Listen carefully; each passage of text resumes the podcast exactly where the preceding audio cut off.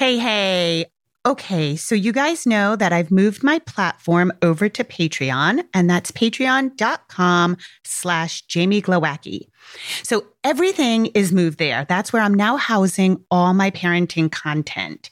For a dollar a month, you can access all the episodes of my podcast, but no worries if you don't want to do any financial commitment at all. We'll continue to release selected episodes here on your favorite listening platform. And just so you know, I also put up free public posts and mini podcasts on that Patreon page. So all you have to do is head over to that main page, patreon.com slash Jamie Glowacki, and you can see my free public posts and mini podcasts. Head over there to check it all out. And now on to today's show.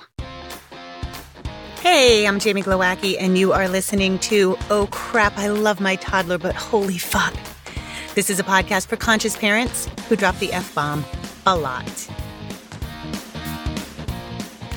Hey, hey, you guys. So today is slightly different for me. I'm recording midday, and Pascal has taken Maverick out for a very long walk. So I will be unencumbered by a barking dog. and we just came off the most amazing morning of homeschooling. Oh, it was such a such a parenting win this morning. Pascal has been highly motivated to do a lot of of schoolwork. And now that he's homeschooling high school and has a clear goal, he wants to be a DEM environmental police officer, which requires a biology degree. So he has a very clear focus now.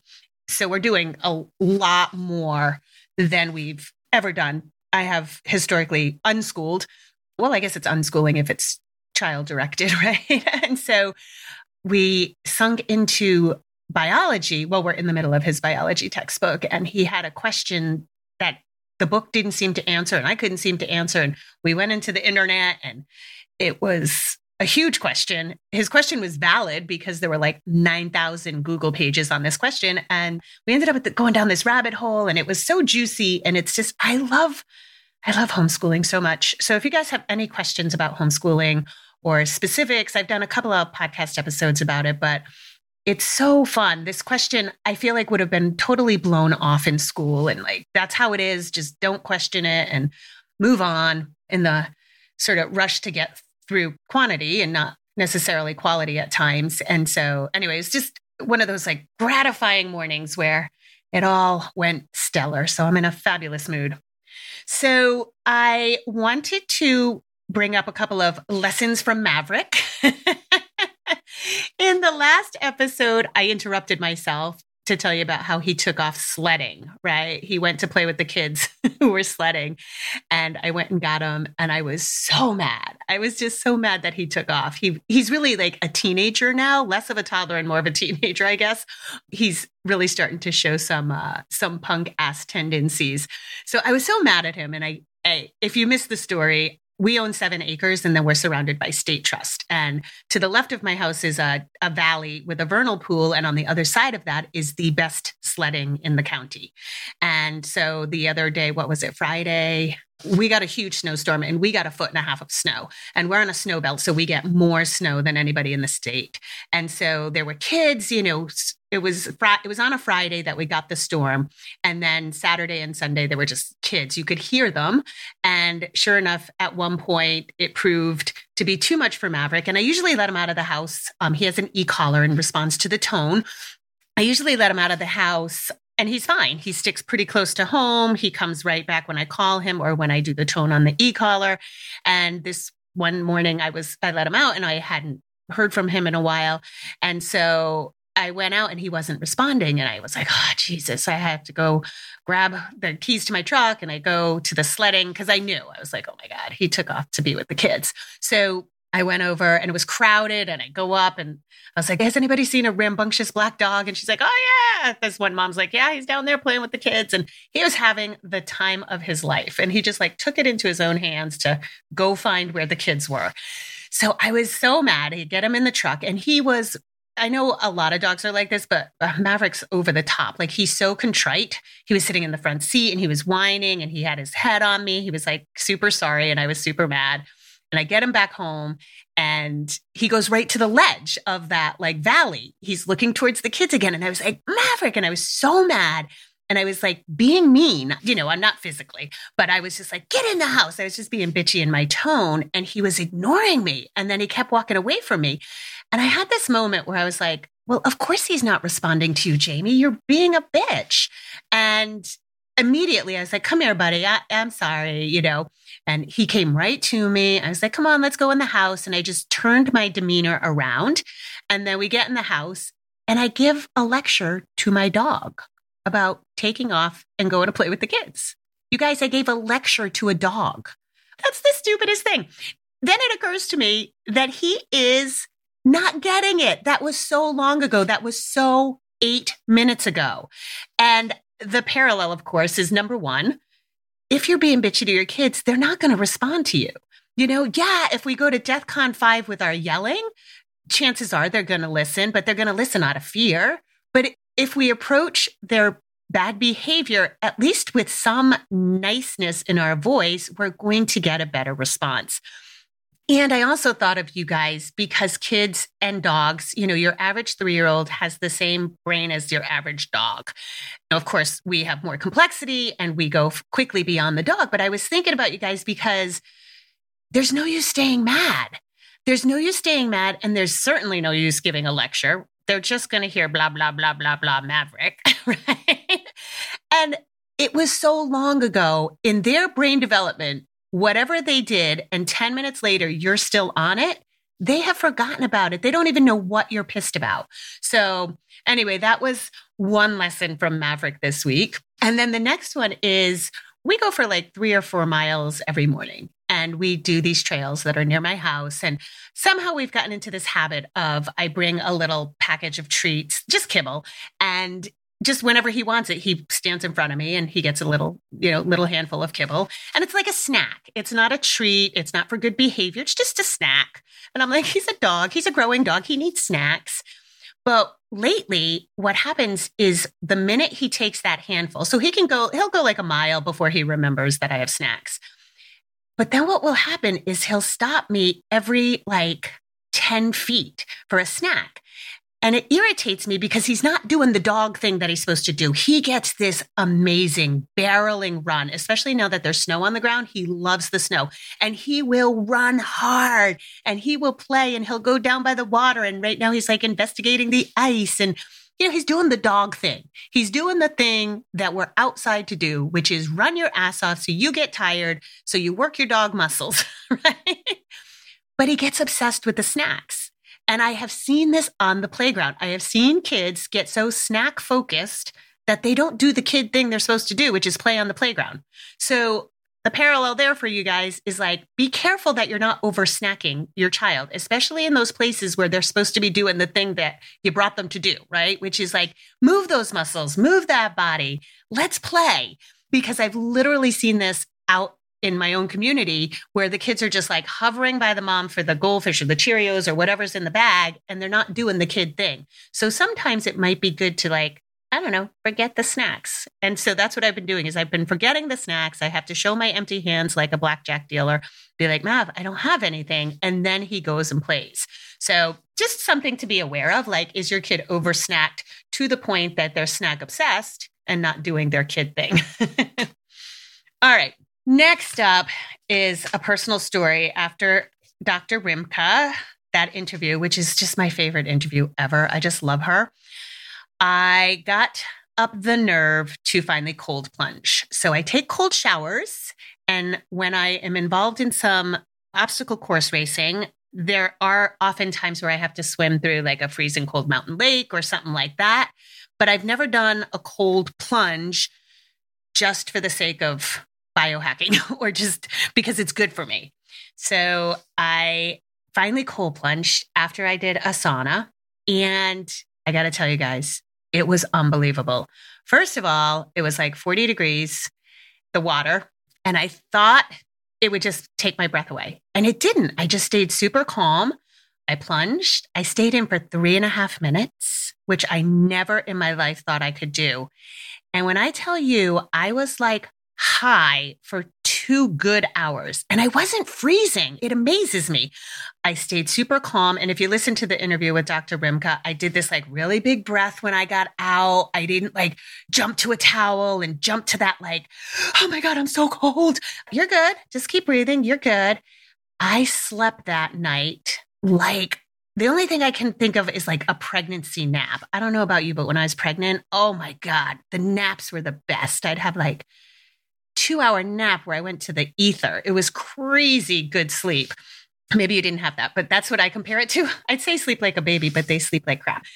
Anyway, I slept so good. My body felt so good. My knee felt amazing. And when I woke up the next morning and went for my walk with Maverick, I don't know how to describe the happiness. It wasn't just happy, it wasn't just gratitude, it was like another spiritual plane. I was happy in my bones, like a deep, deep, deep happiness. So, anyway, I am an addict and I am cold plunging every night because it's been so remarkable. So, if you are so inclined, I really encourage the cold plunge. I had no idea it would be so transformative. All right. Those are my personal stories. Let's move on to some parenting stuff. Uh, Mama had written me about attachment styles. And, you know, she had sort of pegged her attachment style and her husband's attachment style. And she was wondering if her child could have a different attachment style based on the parental attachment styles. And I said, sure, we all attach to people differently depending on what they bring to the table and what we bring to the table. But I did want to open up the conversation about attachment styles in case you're unaware of it or in case there's some confusion. So, attachment styles are used in psychology. It's usually how you relate to your partner, your romantic partner, your intimate partner, your life partner, but it applies to everybody. It applies to friends, it applies to our kids. And I know for certain you guys followed the drama. If you're new here, maybe you haven't gotten to those podcasts yet, but last year, right? 2000, oh my God, no, it was 2020. I had a huge breakup with my best friend at the time. And I can look back and see how, like, attachment styles, again, we can get really enmeshed with another person who has a different attachment style and it can go wonky. And I can see how certain people activate a different attachment style in me. So I'm going to read off the attachment styles. And you can, if you just Google attachment styles, you can pull up a whole bunch of uh, images and graphics on it. I'm going to choose one that I thought was the most appropriate. There's all different kinds of flavors to these, but generally speaking, they're, they're all the same. And we all have different flavors of these depending on our childhood wounds, depending on our trauma, depending on how we approach life. So the first is a secure attachment. And so a secure attachment is obviously probably the best. And it contains these features. You can trust fairly easily, is attuned to emotions, can communicate upsets directly, leads with cooperative and flexible behavior in relationships. So I think we could say that's the gold standard of attachment styles. And I can directly attest to like it's possible to get there. I did not have secure attachment and through therapy and work and all my personal work and all my spiritual work, I feel confident that 98% of the time I present with a secure attachment. The next is anxious anxious attachment style has a very sensitive nervous system, just anything rattles them. They struggle to communicate needs directly. They tend to act out when triggered, i.e., make partner jealous. So they do these things that aren't communicating directly, but just like a toddler, they don't have the words. They haven't grappled with the emotional maturity to communicate needs directly or with the appropriate emotional language. So they act it out, right? And we talk about that. Even toddlers are really famous for acting out because because they have to be. the next style is avoidant dismissive. And this attachment style downplays the importance of relationships, is usually extremely reliant, and they can become more vulnerable when triggered. Yeah. The next one is avoidant fearful. And that is more dependent in relationships than they avoid and dismissive. They strongly fear rejection. they have low self esteem, and they have high anxiety. So those are the four styles. I would say, like in my experience, avoidant fearful too is the kind of person who is much more dependent. They fear rejection, right? And so they are constantly fearing abandonment, constantly on edge that you're going to leave. And so those are the general four styles of attachment. Now, what's tricky is we all exhibit symptoms of all of these. Yeah, it's it's like um it's like narcissism like we all have some kind of shade within us and so i would say too like if you're secure you can be secure. If you grew up with a secure attachment god love you. Your parents did a wonderful job. That's awesome. Most of us work to get to a secure attachment style.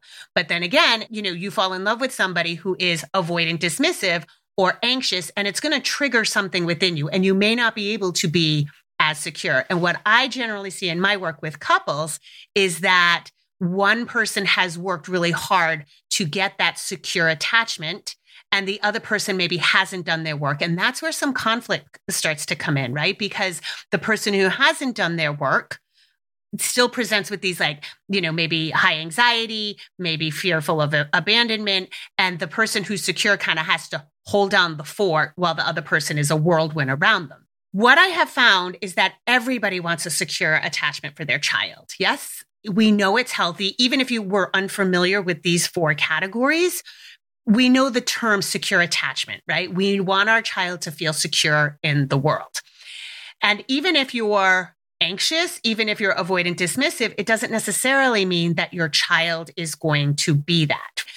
What I find is that there's an overcompensation, and more often than not, what happens is we work really hard to become secure in our relationships, have that secure attachment, right? So that we trust fairly easily, we're attuned to emotion, we can communicate directly, and we lead with cooperative and flexible behavior.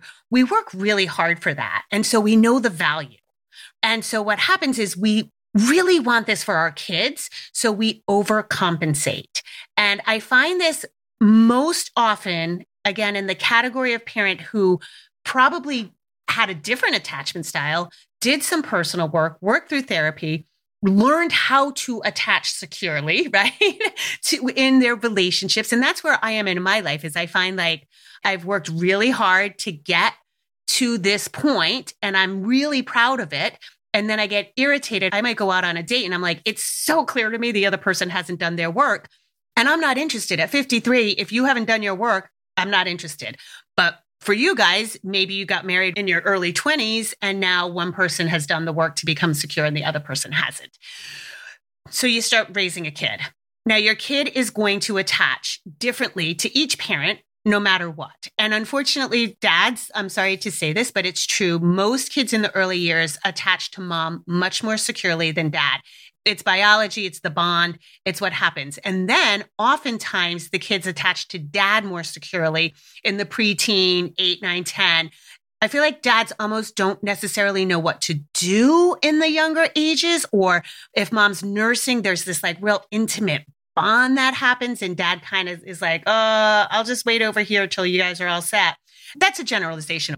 I know dads, especially dads listening to this, are super involved in their kids' lives. But don't be upset if your kid is, you know, more securely attached to mom than to you at this point in time. It often changes and then mom gets pissed.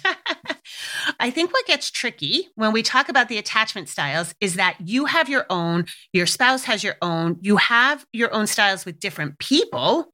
And then now you have your kid and you're like, well, how do I get this secure attachment? And again, I see a overcompensation, a sort of like, I'm going to make this secure. And it reminds me of all our talk about regulation and helping somebody self regulate, which I maintain you can't do. You can co regulate, but you can't help someone self regulate. And what I find is that parents are like, I can, I'm going to make this happen. And that is an overcompensation. So, how you form a secure attachment with your child. Now, of course, there's a whole bunch of literature on how to do that, like the first year. And that's where attachment parenting came from, right? Is the secure attachment model.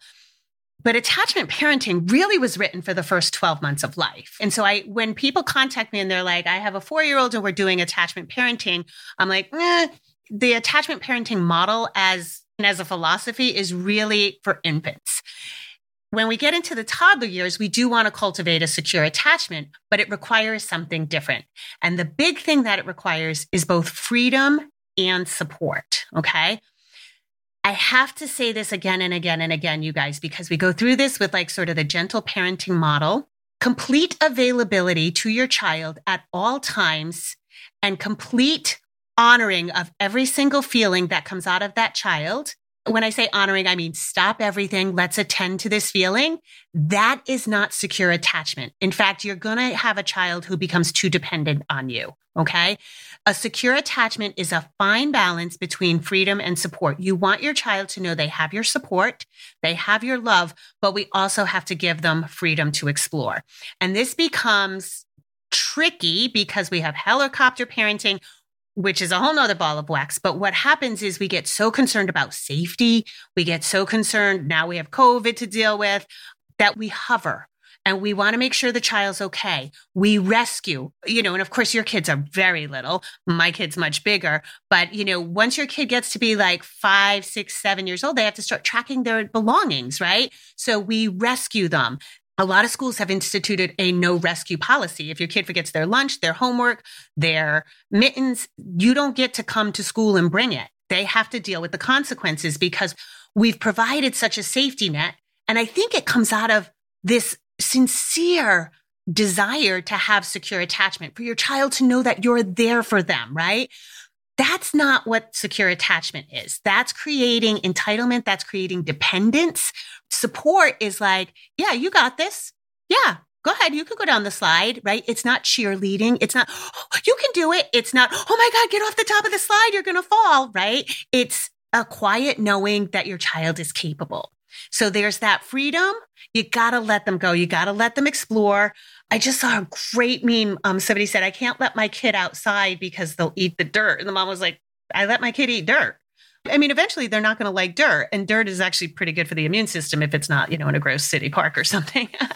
but um, it's really it's being present. So the biggest thing that you can do to form a secure attachment, to assure that your child grows up with a secure attachment in their relationships is to do your fucking work. And I'm going to say this again and again. If you have trauma, if you know that you are anxious, it's not okay. It's not okay to have these other attachment styles and say, oh, but that's how I am do your work because we're all striving for the secure attachment. Mostly, I feel like the biggest thing is that communicates upsets directly. All the problems I see because I work with kids, I naturally work with their parents. And sometimes my work edges into like marriage counseling, but it always comes from somebody unable to express that they're upset.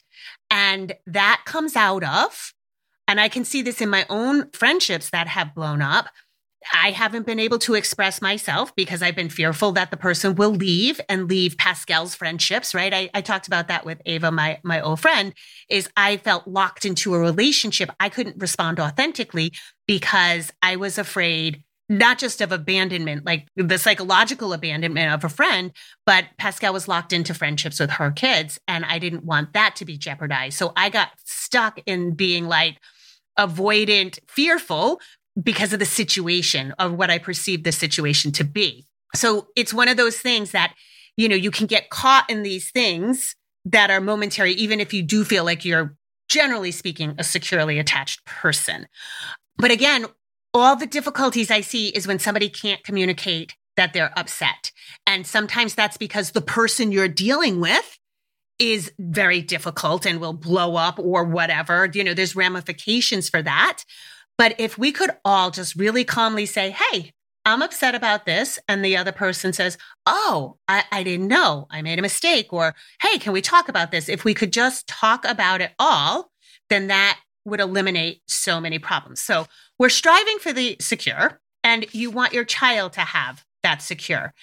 If you don't do your work, you will be modeling one of the other styles or you will be overcompensating and you will be trying to layer a secure attachment onto your child into an existing paradigm, which is just going to fuck up the kid. It just will. You can't just like try to put something, it's like putting a band aid over a, a gaping wound. You can't do that. So do your work, you guys. Like, seriously. And on that note, I just got in the mail. I don't know if you guys follow the holistic psychologist on Facebook. Her name's Dr. Nicole LePera, and she has a great book called How to Do the Work Recognize Your Patterns, Heal from Your Past, and Create Yourself. I highly recommend it. I've read clips from other people's books, so I finally ordered it for myself. I have done a shit ton of work and I'm still doing more because I always just want to be a better communicator. I want to be more authentic. And I keep finding that the more authentic I am with Pascal, the better our relationship. So that's the best thing you can do. If you look at these attachment styles and dive into it a little bit and you go, oh, that's me, that's me, that's me, there's ways to change it. You know, you can contact me or a therapist or marriage counselor or whatever. I'm happy to help it's just very important that you clear your slate so that you don't hand it to your child, right? And think about it. If you're with somebody who is avoidant dismissive, you downplay the importance of relationships, you're super self reliant, I don't need you, I don't need you, your kid is going to be like that, right? It's the modeling. Remember, they don't do what we say, they do what we do. The other thing about a secure relationship is fights happen, conflict happens. It really does. And it's so funny. I was just talking to a friend and I was talking about like first dates for me. And I'm always like, how do you handle conflict? And it's so funny because very often the other person doesn't want to talk about that. He's usually like, what? Like being in love is easy. Good sex is easy. Uh, the honeymoon phase is easy. You know what's hard? When the shit hits the fan. How do you handle conflict, right? How do you communicate your needs? Do you blow up? Do you act out? Do you just walk away? How do you handle that conflict? Remember, connection ruptures happen all the time. The idea is not to have a steady connection with your child that is never ruptured. That's impossible. We're human. You're going to have connection ruptures. What has to be second nature is the repair. How do you repair the connection? And that's what's key with our kids. And that kids are so forgiving. It's so easy to repair connections with our kids because they're like Maverick. They forgot about the issue and now they're ready to just be on your lap and pet them. so it's as simple as I'm sorry, right? I'm sorry. We lost our way. I really suggest that you guys get used to using the words connected and disconnected. It will serve your child. It will serve your family. It will serve your household when you can use those actual words and it brings some real emotional wisdom to your child, some real good emotional language. I'm feeling disconnected. Imagine your child saying that instead of throwing a fit. Wouldn't that be great? So start using those words very early on, even when they're real little. You can tell them, I feel so disconnected from you. Come on, let's connect. Eye contact. That is the most important thing with connection eye contact. I'm hearing from a lot of clients about kids who just endlessly want to play with their parents. They're just not getting full. Their connection bucket's not full. And we go through the day and the problem with connection with our kids is we do everything for our kids. Every freaking thing you do in a day, your kid is on your mind. It's for your kid or it's for the family. Even if you're doing self care, it's so that you can recharge and be a better parent. But what happens is we start doing that and we think we've connected because our kids are on our mind all day. You have to hit those connection points. I talk about this in Oh Crap, I Have a Toddler. It may be 10 minutes every hour. It might be 20 minutes every four hours. It has to be a couple of times a day and it has to be super concrete bouillon cube of connection. It can be playing. It can be eye contact. It can be touching, massage, rubbing their back, rubbing their hair. Kids love touch. And especially now in COVID, we're not getting touched a lot from other people. So you got to kind of over touch. You know what I mean? Like rub their arms, rub their back. And that's an awesome way to repair a connection. Sometimes it's just like, Hey, I'm sorry. I went crazy there for a second. I'm super sorry. Can we have some connection time? But the more you use connect and disconnect, you'll give your child the language to use in the future so that they don't have to do that acting out. Imagine if we could even say that with our friends or with our spouses is like, you know, I see so much inbiting at the end of the day. Ah, da, da, you did this, ah, you did that. And there's so much like just bickering and inbiting. And imagine if you could say, I missed you today. I feel very disconnected. We both landed at home at the same time. Dinner's got to get made. The kids are a clusterfuck. I'm disconnected from you. And you could take two minutes to connect. Like, that's so great.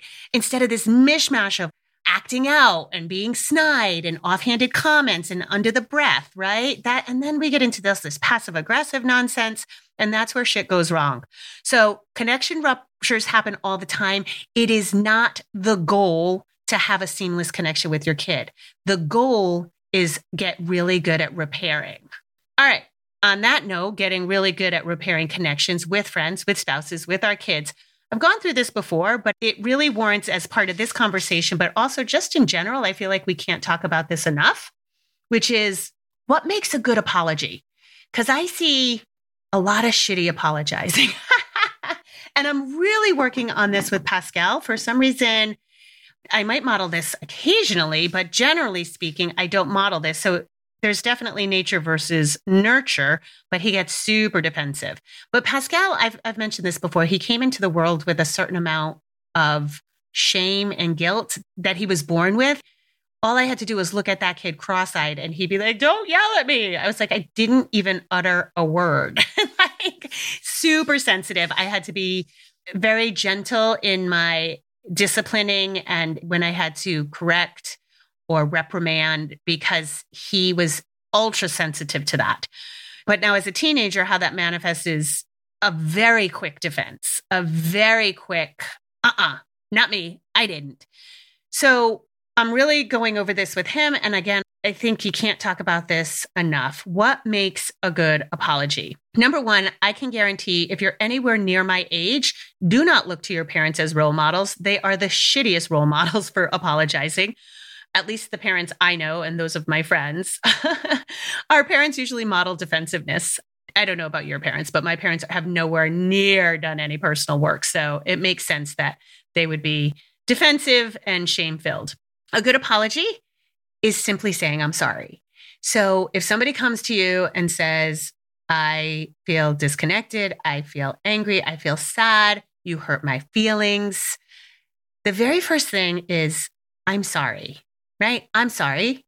Not, well, you, well, you, but you did, not that, right? I'm sorry. It really wasn't my intention to hurt your feeling. Or better yet, I'm sorry. It was my intention to hurt your feeling. I lashed out and I apologize. I got to get my shit under control. Imagine saying that to your spouse. you apologize and you repeat back, I'm sorry I hurt your feelings. Not, I'm sorry you feel that way. That is the shittiest apology known to man. Oh, I'm sorry you feel that way. That is the most passive aggressive, backhanded nonsense I ever did hear. And when somebody does it to me, I nearly go off on them. And then I'd have to be really sorry. so, not, I'm sorry you're feeling that way. I'm sorry I hurt your feelings. It wasn't my intention. And this, of course, is probably with grown-ups as opposed to kids. Although with kids, I think it, it repairs the connection. However, we do get with our littles, they start twisting things around, right? You reprimand them, they cry because you hurt their feelings, right? That old trick that happens. In that case, you know, I'm sorry. I'm sorry that your feelings are hurt. And let's talk about the thing that you did wrong. And then we can talk about your feelings. Yeah.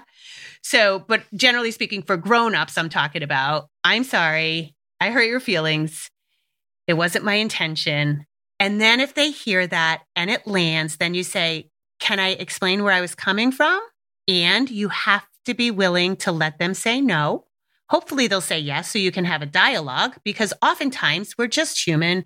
We bump into each other. Our stuff leaks out. Our wounds get leaky and pussy. And sometimes we just need to explain, you know? And oftentimes I find these are the best dialogues when I have been with people who, for whom it lands and we can have a dialogue. I'll say, you know, I reacted to the noise in the room. It triggered me. Or I reacted to, you said something two sentences ago and I reacted to that and I'm working on it. I let it simmer. I should have said something.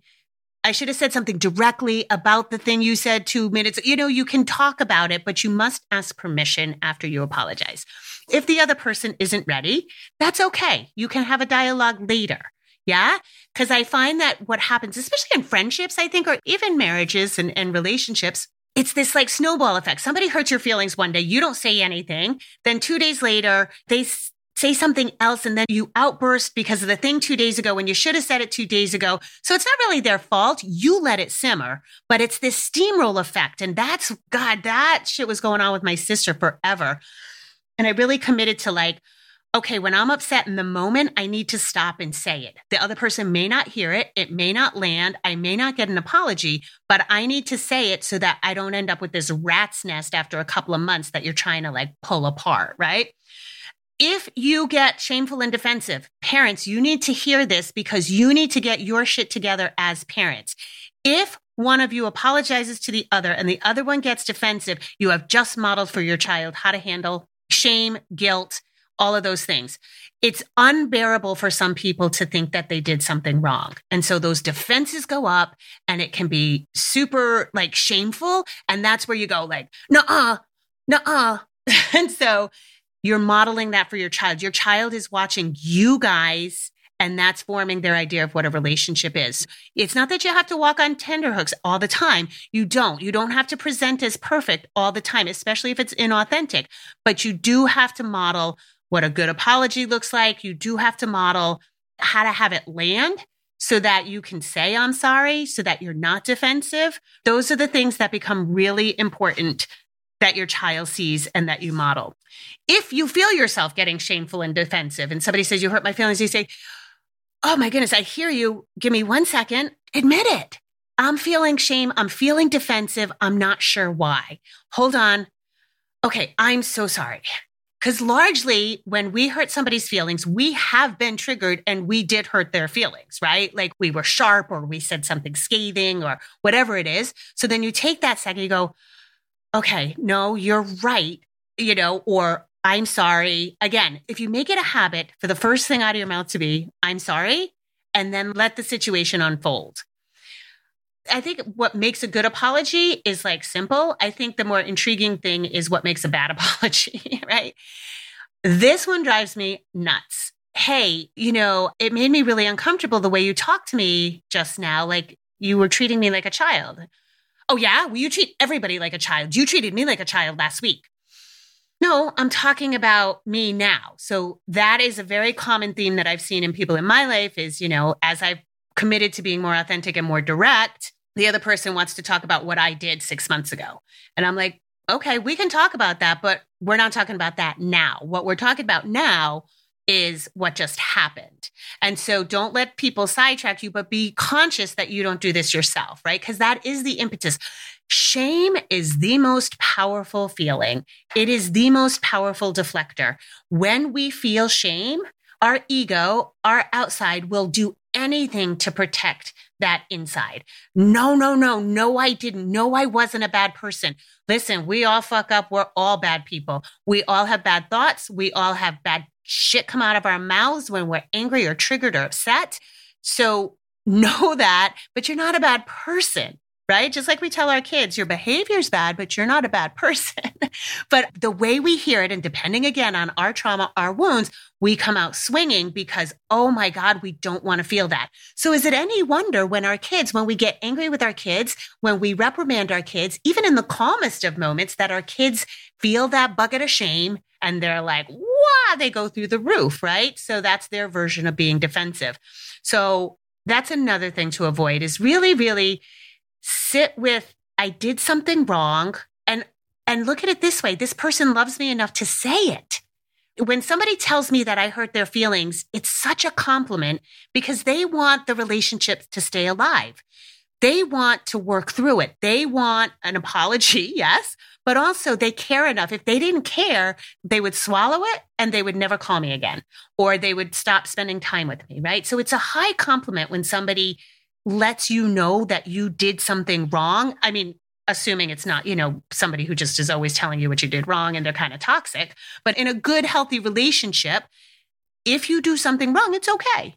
Yeah, you're not a bad person. And it's an honor because that person cares enough to let you know. All right. So that's your good apology. If you have any questions or if you have anything to add, I feel like the art of the apology is a big thing. It's a big can of worms. And if you have any questions on the attachment styles, any comments, anything you want to bring to the table, you guys know I love your feedback. I love your questions. I super appreciate your patronage. And I can't even believe that this podcast went on for 42 minutes. Maybe I'll have to record midday. I feel like I'm a, I'm a little peppier. All right, you guys, as always, rock on. I appreciate you. Okay, bye everyone. Just a reminder if you need additional resources, I have Oh Crap Potty Training. I have Oh Crap, I Have a Toddler. Those books are available everywhere you want to find a book. you can also go to my website, jamieglowacki.com, where you can book private sessions with me, buy any of my courses. Those are really geared towards potty training help. And also, I'm on Instagram. I'm not on Facebook anymore, and I'm not on Twitter. I'm on Instagram, jamie.glowacki, and I do a lot of lives and uh, usually posting a lot of good information. So, those are extra resources for you. And as always, rock on. Have an awesome day.